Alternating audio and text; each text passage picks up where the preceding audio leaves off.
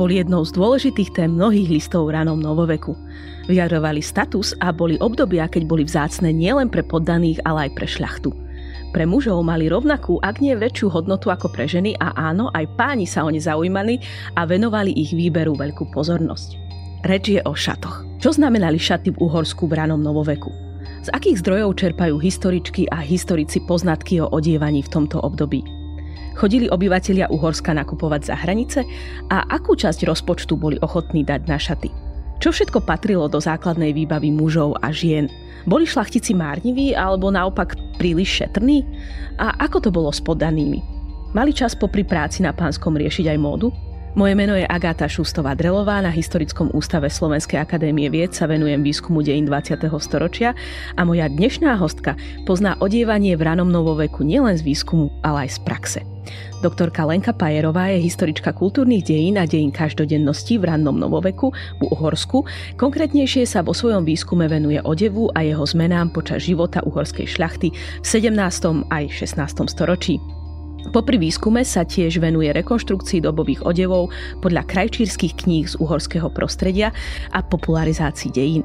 Aktuálne spolupracuje na výstavách odevov s viacerými múzeami, napríklad s Považským a Dubnickým múzeom či múzeum v Pezinku.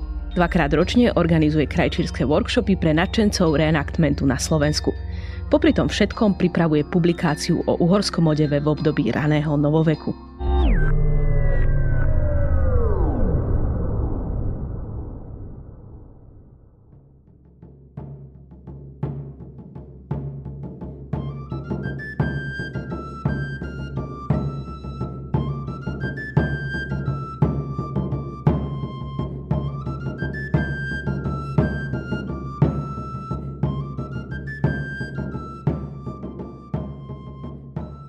Začníme kontextom, kultúrnym a politickým, pretože ak správne predpokladám, odievanie sa nevyvíjalo vo váku a často odrážalo teda aj aktuálne dianie. A teda v akom období sa budeme uh, pohybovať? O čom hovoríme, keď hovoríme o Uhorsku v 16. a 17. storočí? Tak uh, také tie hranice asi udávajú také dve najvýznamnejšie udalosti. Prvá je teda ten začiatok je bitka pri Mohači 1526. Tým sa oficiálne končí stredovek Uhorsku a začína sa teda novovek. Bolo to dôležité preto, lebo dostali sme nového južného suseda, Turkov, teda Osmanskú ríšu, ktorí mali teda obrovský vplyv na to odievanie, hlavne teda na mužské odievanie v Uhorsku. Ale samozrejme tiež to znamenalo koniec napríklad Jagelovskej dynastie a prišli Habsburgovci tí priniesli západné vplyvy. Takže aj to bol ďalší ten veľký taký ten mm, skok, by som povedala, v, tom, v tej móde. A končíme samozrejme e, stavovským povstaniami. Celé to obdobie sa teda nieslo tými Betlenovo, Bočkovo, Rákociho. Na konci teda uh, František II. Rákoci to skončilo 1711, čiže tam je asi taký ten posledný, taká tá hranica toho rano novoveku. Už ďalej, keď by sme chceli hovoriť napríklad o tom terezianskom období, tam už sú tie vplyvy iné. Výborne, k tomu všetkému sa dostaneme a mňa by ešte zaujímalo úplne na začiatok, z akých prameňov čerpáš e, pri svojom výskume? Výskum odevu je multidisciplinárny, takže nedá sa brať z jedného nejakého prameňa, čiže musíme to vyslovene vždy vyskladať z viacerých. E, primárne samozrejme archeológia, zachované veci, to je asi najlepší zdroj, ale ten tiež nehovorí o úplne všetkom. Je to len taký, tak, taká časť, taká partikulárna malá časť toho, čo sa reálne nosilo. Lebo to, čo si človek zobral do hrobu, Neznamenalo to, neznamenalo to, že to nosil každý deň. Hej? Takže samozrejme archeológia. Potom kunzistória, vizuálne umenie, čiže tam vieme odčítať, ako to reálne vyzeralo, aké mali radi farbné kombinácie. Ale tam tiež treba sa obmedziť na to, že to boli väčšinou reprezentačné veci, čiže dávali si na seba to najlepšie, čo mali. Tiež to neukazuje to, čo, v čom chodili v bežnom živote. Ale veľmi dobrý zdroj sú samozrejme písomné pramene. Tie nám ukazujú skladbu šatníka, čo tam mali, koľko toho mali, e, dokonca v akom stave, že či to bolo nové, obnosené, dokonca aj nedokončené, nedošité. Ponúkajú veľmi pekné také detaily. Napríklad naposledy som našla krásny detail, že sa zachovali nohavice počité kožušinou strenčanského inventáru. Takže to je pre mňa taký úplná novinka, že počívané nohavice, lebo nohavice boli taký kus odevu, ktorý sa väčšinou nezachováva. To bola spotrebná záležitosť. Zodralo sa to, vyhodilo sa to. Takže to sú také krásne také čriepky z toho bežného života. A veľmi cenným a asi najdôležitejším písomným prameňom sú krajčírske knihy tie sú neoceniteľné, pretože prinášajú autentické strihy tých odevov, spotreby a aj materiály, ktoré sa na to používali. Ešte malá otázka, v akej klíme sa vlastne pohybujeme, keď hovoríš o, nohaviciach počitých uh, kožušinov v tom 16. a 17. storočí? Bolo asi o dosť zimšie ako bola dnes, tu, teda počas roka. Áno, bola tu uh, oficiálne malá doba ľadová, takže to raz síce neznamenalo, že sme tu mrzli non-stop, ale to počasie bolo hodne nestále a bola veľmi dlhá zima. Takže aj prevažne, keď pozerám, tie odevy sa šili z vlny, z vlneného sukna a iba také tie lepšie, luxusnejšie sa šili z teda nejakých tenších materiálov. Takže bolo tu výrazne chladnejšie. A skôr si myslím, že ani nie, že takže veľmi mrzlo, ale že skôr bolo často vlhko. Veľmi často pršalo. Áno, malá doba ľadová fungovala. Takže sme tu mali takú akoby kombináciu na jednej strane studeného počasia, na druhej strane takého uh, menšieho Anglicka. O tých uh, zahraničných vplyvoch ešte budeme hovoriť. A taká akoby základná otázka, čo vlastne všetko symbolizoval odev? Hovorila si teda, že čerpáš z obrazov, čerpáš z uh, archeológie, teda predpokladám, že často z toho, čo mali naozaj oblečené počas pohrebu vlastne ľudia na sebe. Čo symbolizoval odev? Tak od počiatkov ľudstva odev mal primárne ochrannú funkciu. Aby nám nebola zima, by sme nezmrzli. E, keď sa zlepšovala taká tá manuálna zručnosť tých ľudí, začali si vyrábať rôzne gorálky, ozdôbky, už sa začal ten odev diferencovať. Mohli si napríklad také tie bohatšie alebo vyššie postavení jedinci, tak to ešte len nazvieme jedinci, si mohli dovoliť mať trošku lepší, výzdobenejší odev. Čiže už tu začíname, už v tom práveku sa začíname, uh, začína sa rozdeľovať ten odev, že tu je zrazu nedosilnejší a tu je niekto menej silný, takže tá hierarchia tam začína sa ukazovať v tom odeve. Toto samozrejme postupuje a okrem toho, že rozdeľujeme teda ľudí podľa tej hierarchie, teda na tých šlachticov, už teraz keď hovorím o 16. 17. storočí, tak e, pribúdajú k tomu ďalšie symboly. A presne konkrétne symboly e, sociálneho postavenia toho človeka. Väčšinou sa to týkalo žien, pretože tá žena prechádzala viacerými tými svojimi postaveniami. Teda najprv to bola dcéra, bola zodpovedná voči, voči otcovi. A takže sa ukazovalo, že na tom jej odeve a hlavne úprave hlavy, že toto je slobodná dievka, vhodná na vydaj. Mala odhalenú hlavu, mala venček na hlave väčšinou, ktorý symbolizoval jej panenstvo a čistotu, odhalené vlasy, ako samozrejme vlasy koruna krásy, teda bol to symbol ženskosti. Potom už neskôr napríklad žena sa vydala, dostala čepiec a už bolo jasné, že táto žena je vydatá. Čiže keď prišla do spoločnosti žena v čepci, hneď bolo jasné, že kde sa pohybuje v tej sociálnej vrstve, že teda je to vydatá žena, je to slobodná žena. Že dalo sa to oddeliť. Ďalej pokračujeme, napríklad mohol vyjadrovať e, vdovský stav. Čierna farba. Bola veľmi módna, vidíme kopec um, portrétov, kde je um, čierny odev a nie je to vyjadrenie vdovstva, ale primárne teda to bola smutočná farba. Takže, a to je zase iný status. Aj samozrejme muži mali vdovský odev čierny, takže tam sa tiež dalo povedať, že má smutok, vie v nejakej tom štádiu toho, toho života, je tam nejaký ten, ten ceremoniál ohľadne toho, tých, tých prechodových rituálov, z toho jedného stavu do toho druhého. Čiže toto všetko sa na tom odeve ukazovalo. A boli určitým spôsobom také nepísané predpisy, že ten človek by sa mal toto obliekať, aby bolo jasné, kto to je. Aby sa dal na prvý pohľad určiť, že s kým má ten človek dočinenia.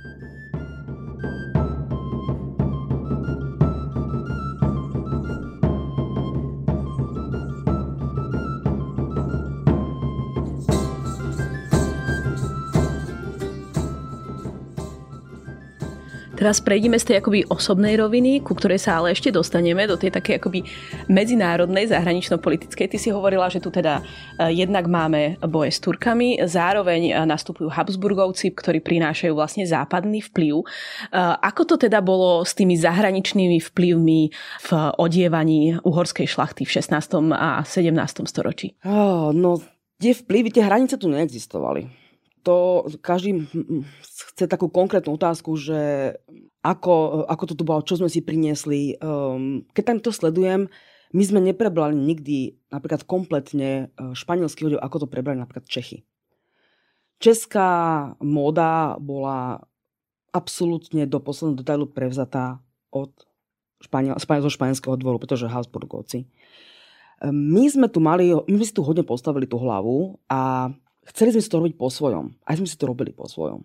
Takže zobrali sme si, čo sa nám páčilo. Vyslovene sú to len kusy odevu, napríklad kolier, alebo tvar rukávu, alebo vyslovene nejaký taký doplnok. Čiže neprevzali sme to komplexne. Čiže je to taká zmes. Dokonca v rámci Uhorska, v rámci teda tých reprezentačných portrétov možno badať takú fúziu španielského a holandského odevu.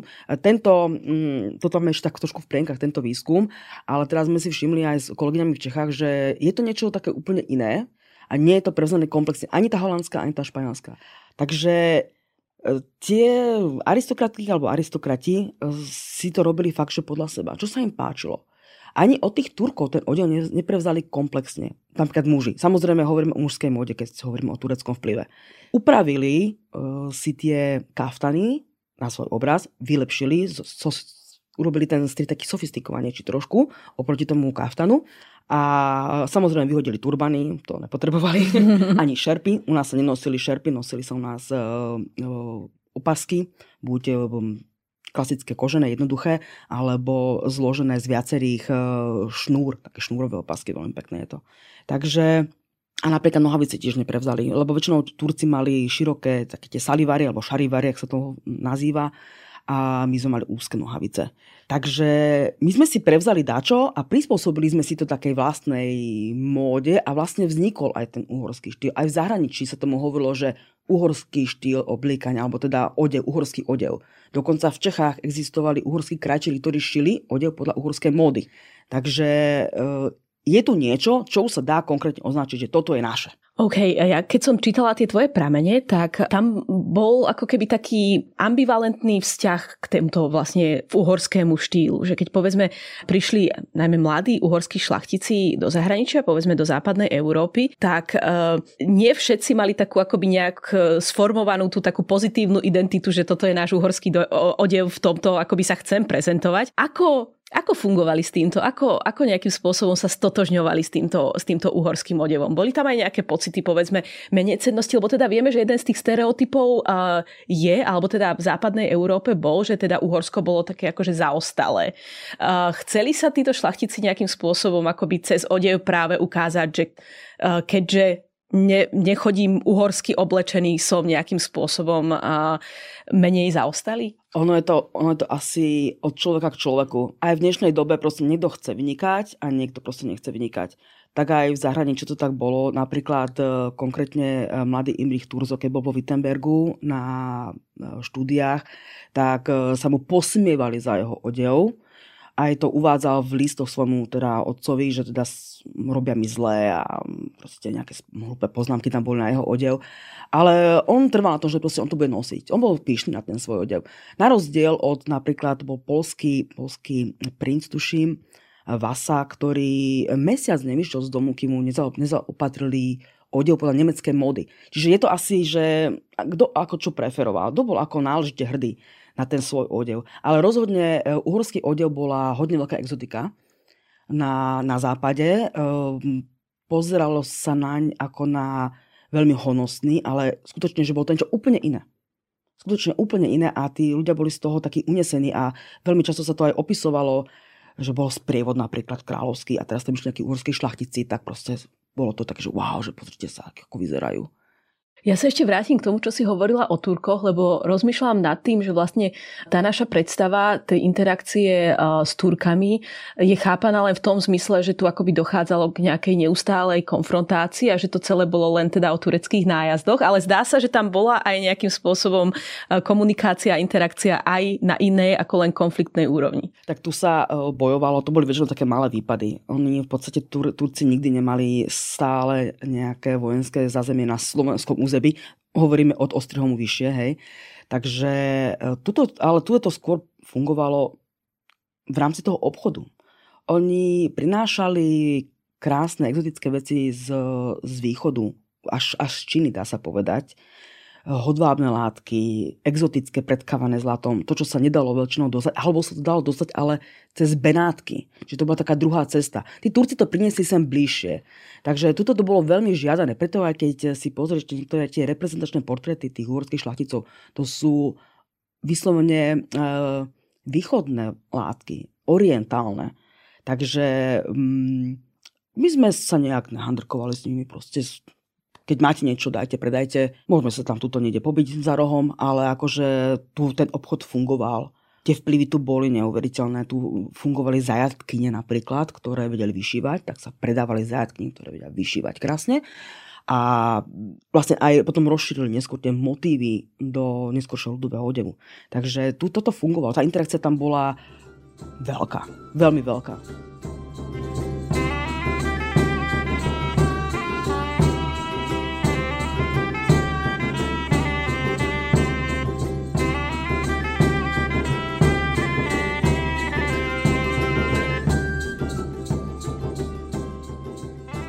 To je ten východný vplyv. A čo sa týka západného vplyvu, dnes vieme, že uh, za také akoby centrá módy sú považované uh, Paríž, uh, Londýn, samozrejme New York. Ten ešte vtedy neexistoval. Ale ako to bolo s, tými, s týmto vplyvom akoby veľkej, no samozrejme anglická alebo, alebo, alebo francúzska. Spomínala si Holandsko. To Holandsko je také, pravím, to je taká zvláštnosť. To je taká zvláštnosť, ktorú musíme ešte teda viacej preskúmať. E, rozhodne ale mm, vládli tí Habsburgovci, lebo v podstate v tomto, v tomto období sa rozšírili na takmer všetky tie kráľovské dvory. Takže oni priniesli ten, ten španielský štýl. A od toho sa to už iba odvíjalo, že nie každý chcel byť napríklad úplne um, zašitý do, do šat až po krk, že, že nie si chceli odhalovať dekol, dekolt, ale ten tvár a tá skladba toho odevu má základy v tom, v tom Španielsku.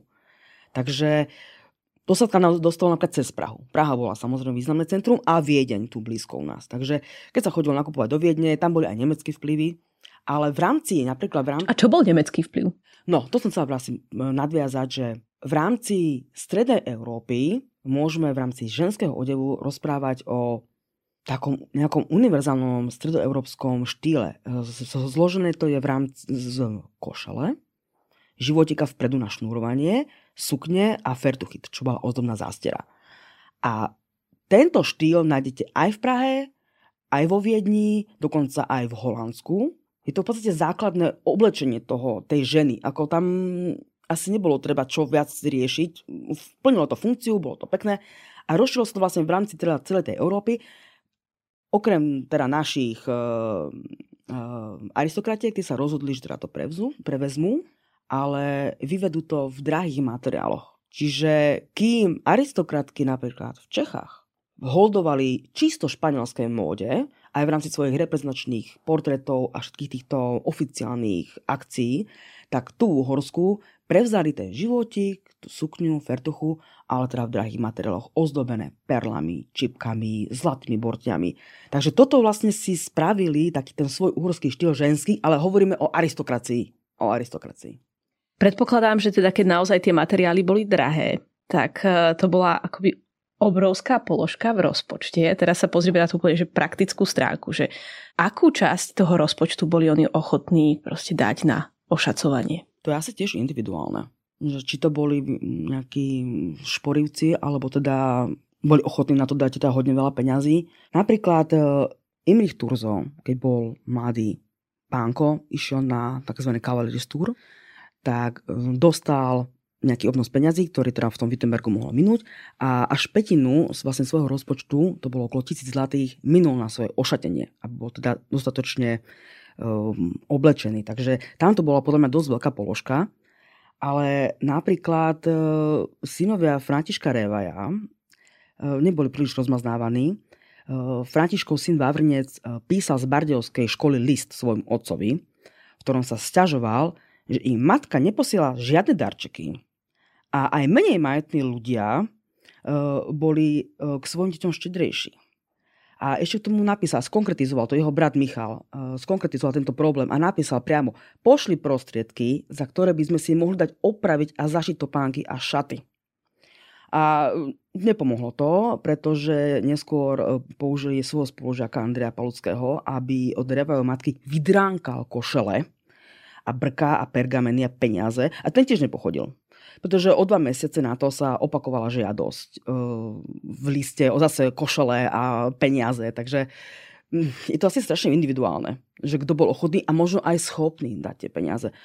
Ten odev nebola lacná vec a okrem toho, že to nebola lacná vec, nebola ani tak ľahko e, zohnateľná. Keď sa pri, pripravovali na Cavalierstúr Palfi, Pavla Palfiho e, synovia, Štefan Palfi z 12. júna 1641 e, spomína tieto prípravy v liste. A citujem. Pánovi Mikulášovi Horvátovi a Štefanovi Čakornajmu ste rozkázali, aby kúpili u Ajzena látku na ošetenie mladého pána. Milý pán brat, Poručili ste iba toľko, aby sme kúpili sukno. Ale neuviedli ste, kde a ako ho máme zaobstarať. Pani Elnazová nám dala plátno, no k tomu treba vyrobiť aj čipky a niečo také potrebuje aj preceptor. Takže e, jedna vec je zaobstarať látku, druhá vec zaobstarať krajčíra. Napríklad Maria Sečička, keď sa prvýkrát vydávala na ďaleký východ do Transylvánie, tak uh, mali veľký problém s kráčírom. Nevedeli zohnať kráčíra, ktorý by to bol pošil a musel nejaký chodiť až tuším z Košíc alebo odkiaľ, aby jej ušil výbavu na svadbu, aby teda nebola za chudobnú príbuznú v tom Valašsku. Takže je to také, no je to individuálne, hodne individuálne. Asi aj dneska je to tak. Ľudia sú majetnejší, sú menej majetnejší, niekomu záleží na tom, niekomu nie. Čiže ľudia sa nemenia a sú asi stále rovnakí ako dneska, že nie každý na to vyložil také prachy, ako by chcel možno. alebo mohol. Alebo mohol. Alebo mohol.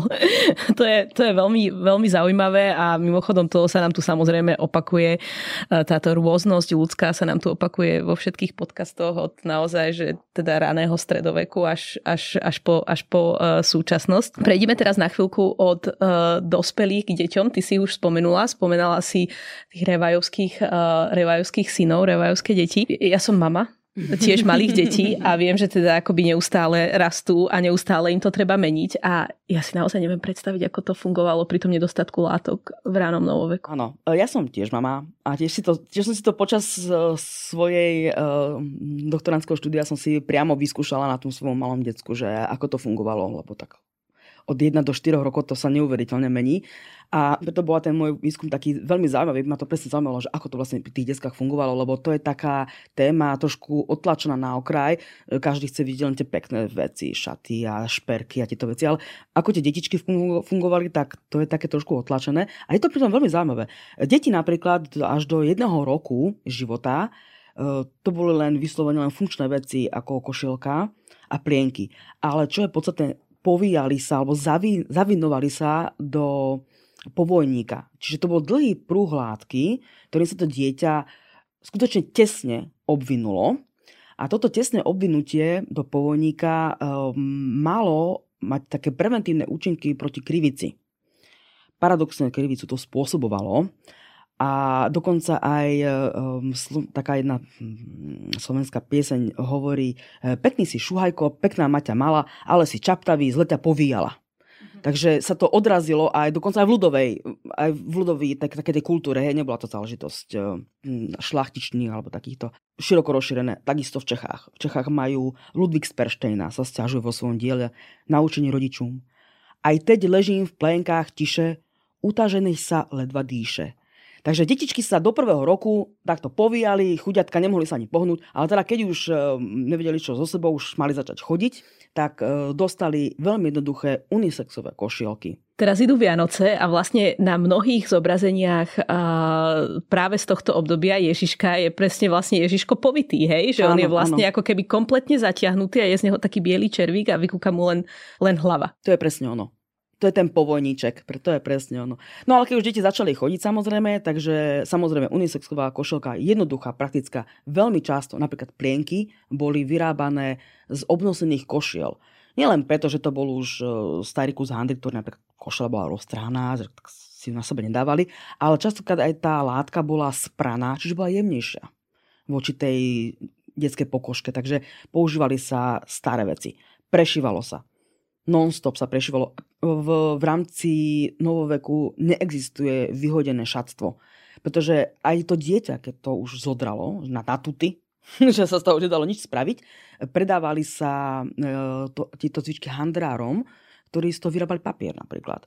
Čiže zero waste, ako by sme to dneska nazvali. Doslova to písmena zero waste. Takže, ale tak, to také dieťa, no všetci sa ma pýtali, nebolo im tom zima? No, tak samozrejme, že bolo zima. Tak uh, fungovali pančušky napríklad u detí. Neboli to také pančušky, ako dneska poznáme, že mm-hmm. ich vyťahnete na zadoček, ale boli to v podstate ako keby také dlhé šulce, ktoré sa dávali na nožičky. Takže napríklad um, v inventári Jana Bešku z Trenčina 1657 to bol obchodník v Trenčine a spomína sa 33 párov v úvodzokách malých pančušek pro deti. Krásne to uvedol. A zoznam veci po zosnulej Katarine z Polske, tiež Trenčina, z 1684 roku uvádza tiež 7 párov malých pančuch. Takže uh, mali pančušky na nožičkách samozrejme. Začali chodiť, potovali topánky. Topánky, nekonečný príbeh. Aj dnes, samozrejme. aj v minulosti, nekonečný príbeh, takže...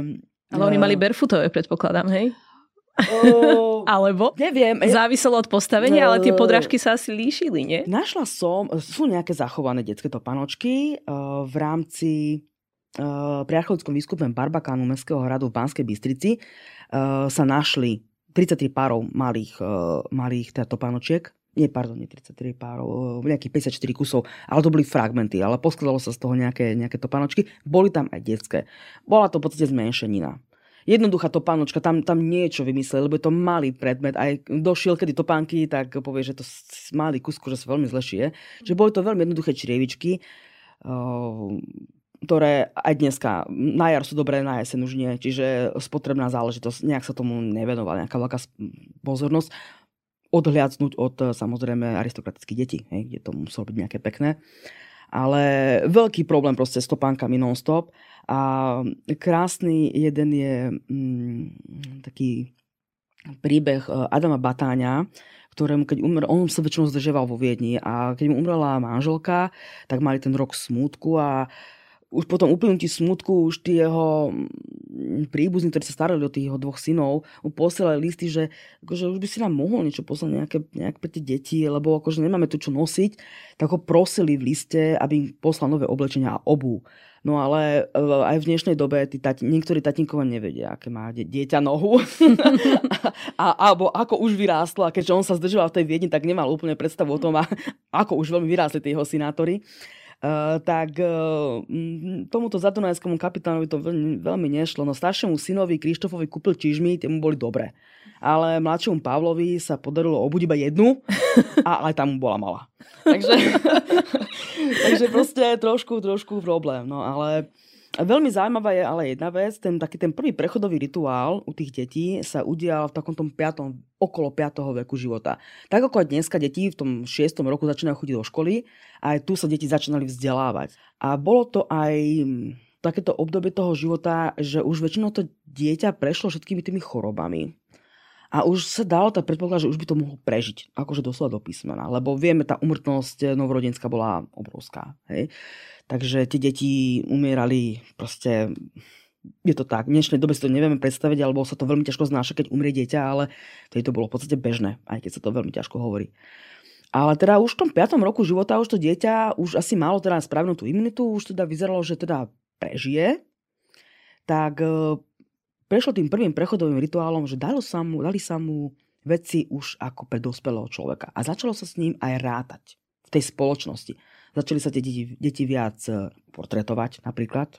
Prezentácia, máme potomka, tak tu ho vidíte krásne oblečeného, mladý pánko má šabličku, má bulavu, toto bude určite nejaký veľký vodca. Čo je bulava? Bulava je, je taký odznak moci, je to v podstate ako žezlo, vyzerá to ako žezlo. Je to um, tyčka s takou ná, násadou gulovitou na, na druhej strane. Uh, nie je to priamo žezlo, a teda v Uhorsku sa nazýva sa to bulava. Takže obliekali ich vyslovene už ako takých malých dospelých. To boli chlapci. Dievčatá sa začínali obliekať skutočne ako, ako dospelé ženy. Na krásne príklady sú z Esterháziovskej zbierky na Fortensteine, kde sú 9-ročné dievčatá oblečené ako šlachtičné. Vlasy majú spravené podľa francúzskej módy. Majú make-up. Regulérne červené pery, červené lica.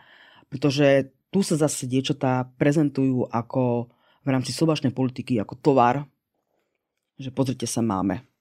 Máme takéto krásne ženy, sú zdravé, určite porobia konec, e, kopec potomkov. Čiže to bola zase tá druhá vec. Ale od toho roku, od toho 5. 6. roku, už je to vlastne hotový človek a ráta sa s ním. E, čím boli dievčatá staršie, samozrejme, pribudali tie odznaky súcos, súcosti, alebo ako som to nazvala, že bola súca na ten vydaj. Takže odhalili sa tie vlasy, dal sa ten symbolický venček ako panenstvo na hlavu a ponúkala sa do sveta.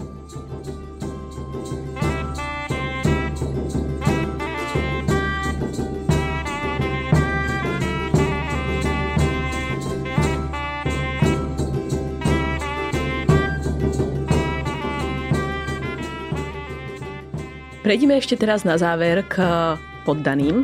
Mali čas nejakým spôsobom riešiť módu, respektíve samozrejme poddaný, ako taký veľmi e, široký termín, predpokladám, že, že nám to ešte nejakým spôsobom e, diverzifikuješ, ale teda ako to bolo, ako to bolo s módou u teda tých nižších vrstiev, ako bola šlachta? Je veľmi málo prameňov na to.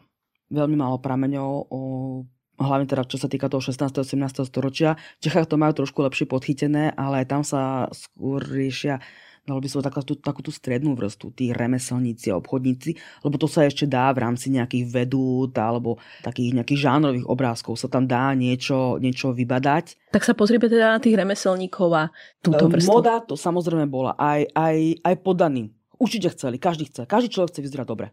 Aj v dnešnej dobe, hej. V rámci svojich samozrejme možností, schopností.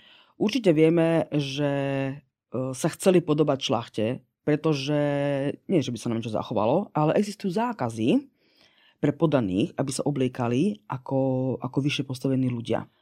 Chceli samozrejme prebúrať tie hranice medzi svojou triedou, nazvime to tak, kastou, lebo častokrát sa nemali možnosť dostať vyššie eh, a chceli vyzerať ako tí lepší. Takže existovali zákazy, takže vieme, že sa pokúšali o niečo. Ale najlepším dôkazom je samotný ľudový odev, ktorý sa zachoval do dnešného dňa. Čiže Pre... kroje, hej? V podstate kroje, áno. Pretože na tých krojoch je vidieť, že ten základ v tom 16. 17. storočí je tam jasný. Sú to takmer identické motívy eh, na výzdobe životikov. Samozrejme, skladba samotného odevu. To je jasné, proste 16. 17. storočie. A úplne najviac ma fascinuje, ako prezentujeme náš ľudový odev ako náš slovenský a tam turecká výšivka v podobe tulipánu. Takže, a to určite, určite tieto motívy nemohli vidieť inde, iba zo šiat šlachtičných. Lebo jedine oni si mohli dovoliť. Má tu tureckú vyšívačku, ktorá im vyšívala skutočne luxusné chusky odevu alebo teda textil do domácnosti. Čiže bolo to odkúkané už sekundárne. A aj je to vidieť, že sú jednoduchšie tie motívy, čiže to prezali už ako interpretovali, hej? Áno, áno, to interpretovali podľa seba, takže ten základ tam je. A potom aj ten paisley, to je ten taký uh, zahnutý, áno. taká, taká slzička, hej? Áno, to je áno. zase indické, alebo odkiaľ áno, to? Áno, je to India, to je taký typický indický, ale je to v podstate všetko východ, tie veci tu sú, takže aj, aj tí Tureci to, po, to používali, čiže je to ten východný vplyv. Všetko, všetko sa to krásne dochovalo až do dnešných dní v podstate. Čo pre teba je samozrejme veľmi užitočné, pretože ty sa teda venuješ aj tomu reenactmentu, teda vlastne uh, znovu vytváraniu uh, tých vecí uh, podľa uh, vlastne pôvodných uh, strihov, alebo ako to, povedz mi, ako to, ako to teda uh, funguje a v čom je možno tá tvoja práca odlišná od uh, práce tých ranonovovekých návrhárov a krajčírov, uh, keď opomenieme povedzme to, že už sa ti ľahšie dostane k niektorým látkam alebo ani nie? A ako to, ako to celé funguje? Tak uh, celkovo ten reenactment to je taká um, záležitosť, že my máme dneska perfektné technológie, samozrejme urýchluje to, máme šiace stroje, ktoré to sprevádza desatinové, petinové časy, hej. Ale stále šiješ aj ručne, nie? Áno, a presne ten reakment o tom, že, že čím, menej, čím menej technológií, no moderný, tak tým lepšie, ak sa hovorí, tým viac Adidas to je. Mm-hmm. Takže najväčší problém je s materiálmi. Pretože um, aj tuto napríklad som ti priniesla ukázať ten životík, ten je z hodvábneho zamatu, ale aj tak ten uh, zamat je stále len uh, 60%, uh, 60% hodváb a 40% výskoza. Čisto hodvábny zamat je prakticky nezohnateľný, alebo ak aj existujú ešte nejaké dielne v Benátkach a, v, a vo Florencii, ktoré to vyrábajú, ale to sú enormné sumy aj na dnešného človeka, hej, radovo tisíce eur za meter. Takže Uh, asi taký najväčší, najväčší um, problém a taká najväčšia výzva je nájsť uh, vizuálne adekvátnu látku. Lebo napríklad, aj keď dneska si kúpi niekto vlnu alebo vlnenú látku, tak ho ja mám 100% vlnu. No, určite nie pretože oni tam už dneska sa dávajú prímesy poliamidu, aby tá vlna napríklad bola stabilnejšia, aby sa nevyťahovala, aby to nepichala napríklad, lebo 100% vlna picha jak, alebo ako hovorím, že kúše jak ratlík. takže, čím viac to kúše, tým viac sa zase. takže asi najväčší, najväčšia, najväčší ten challenge je v tom záňaní toho materiálu. Tie strihy už máme. Našli sme ich v tých uh, kračeských knihách, to je neoceniteľný zdroj. Takže vieme, aj na základe niektorých tých zachovaných vecí vieme, že to bolo vystúžené, že tam bola proste výstuž v tom životiku, že to malo nejakú počívku. Takže dá sa to spraviť. Ale vravím, ten, Nedá sa povedať, že, že dobový materiál, lebo ťažko, ťažko sa to zháňa dneska. Dá sa, ale ťažko. Tie veci, ktoré si tu priniesla. Máme tu teda ten životík. Mimochodom, eh, ja to budem mať aj na svojom eh, Facebooku, takže keď ma budete sledovať, tak budete vidieť aj fotky toho, čo nám eh, doktorka Pajerová priniesla. A máme tu teda životík, máme tu fertuchu a potom tu máme čelenku. Áno, partu. Ktorú nosili teda mladé dievčatá. Nosili mladé dievčatá, nosili ho väčšinou v čele. Doslova, že, že žlemoval ako keby okraj vlasov. Neskôr sa táto parta využívala samozrejme aj ako ozdoba účesu napríklad drdolu, alebo fungovala aj neskôr ako ozdoba toho. Nebolo to vyslovene ten symbol tej, tej mladej dievky, ten symbol primárny bol ten venček ako jasný symbol toho, toho panenstva. Ale áno, táto parta sa zachovala aj v tom ľudovom odeve. Potom tu máme tú tzv. polskú čiapku, ako si povedala, ktorá je teda počíta kožušinou. Áno, bola zima, takže bolo treba počívať. A potom ešte posledná, čierna pánska čiapka.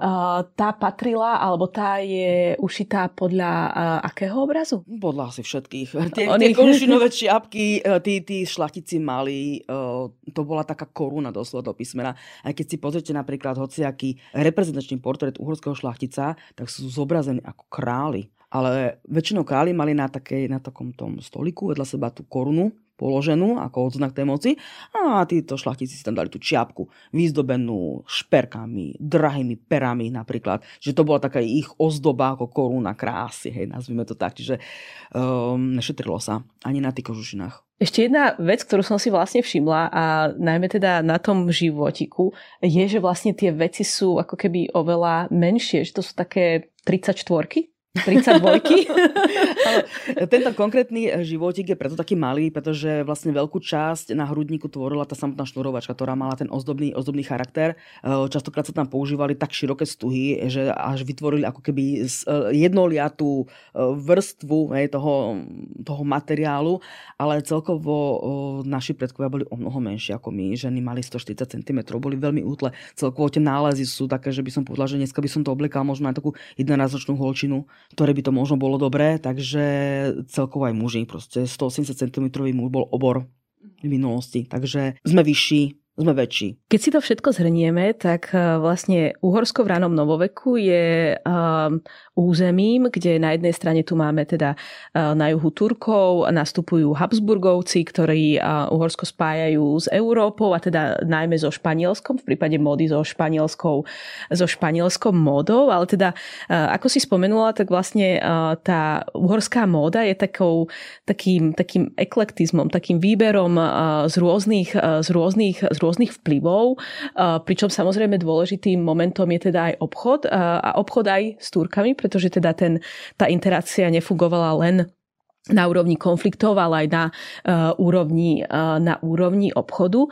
Ale zároveň popri tom všetkom je tu tá každodennosť tej módy, kde vlastne um, sa to čo si kto kupuje, odvíja nielen od toho, aké mal spoločenské postavenie, ale teda aj od toho, aký bol ľudský, teda či a koľko chcel, chcel, do, toho, chcel do toho investovať. A naozaj takým veľmi zaujímavou informáciou, ktorú si vlastne povedala na záver, je teda to, že tieto rôzne vplyvy sa z toho šlachtického odevu prenášajú síce už tej ľudovej interpretácii vlastne aj, aj do ľudového odevu. A vlastne tieto vplyvy a tieto vzory, tieto ornamenty ornamenty môžeme na tom ľudovom odeve eh, vidieť, vidieť aj dnes. Lenka Pajerová, ďakujem veľmi pekne za rozhovor. Nie zač. Ja ďakujem za pozvanie.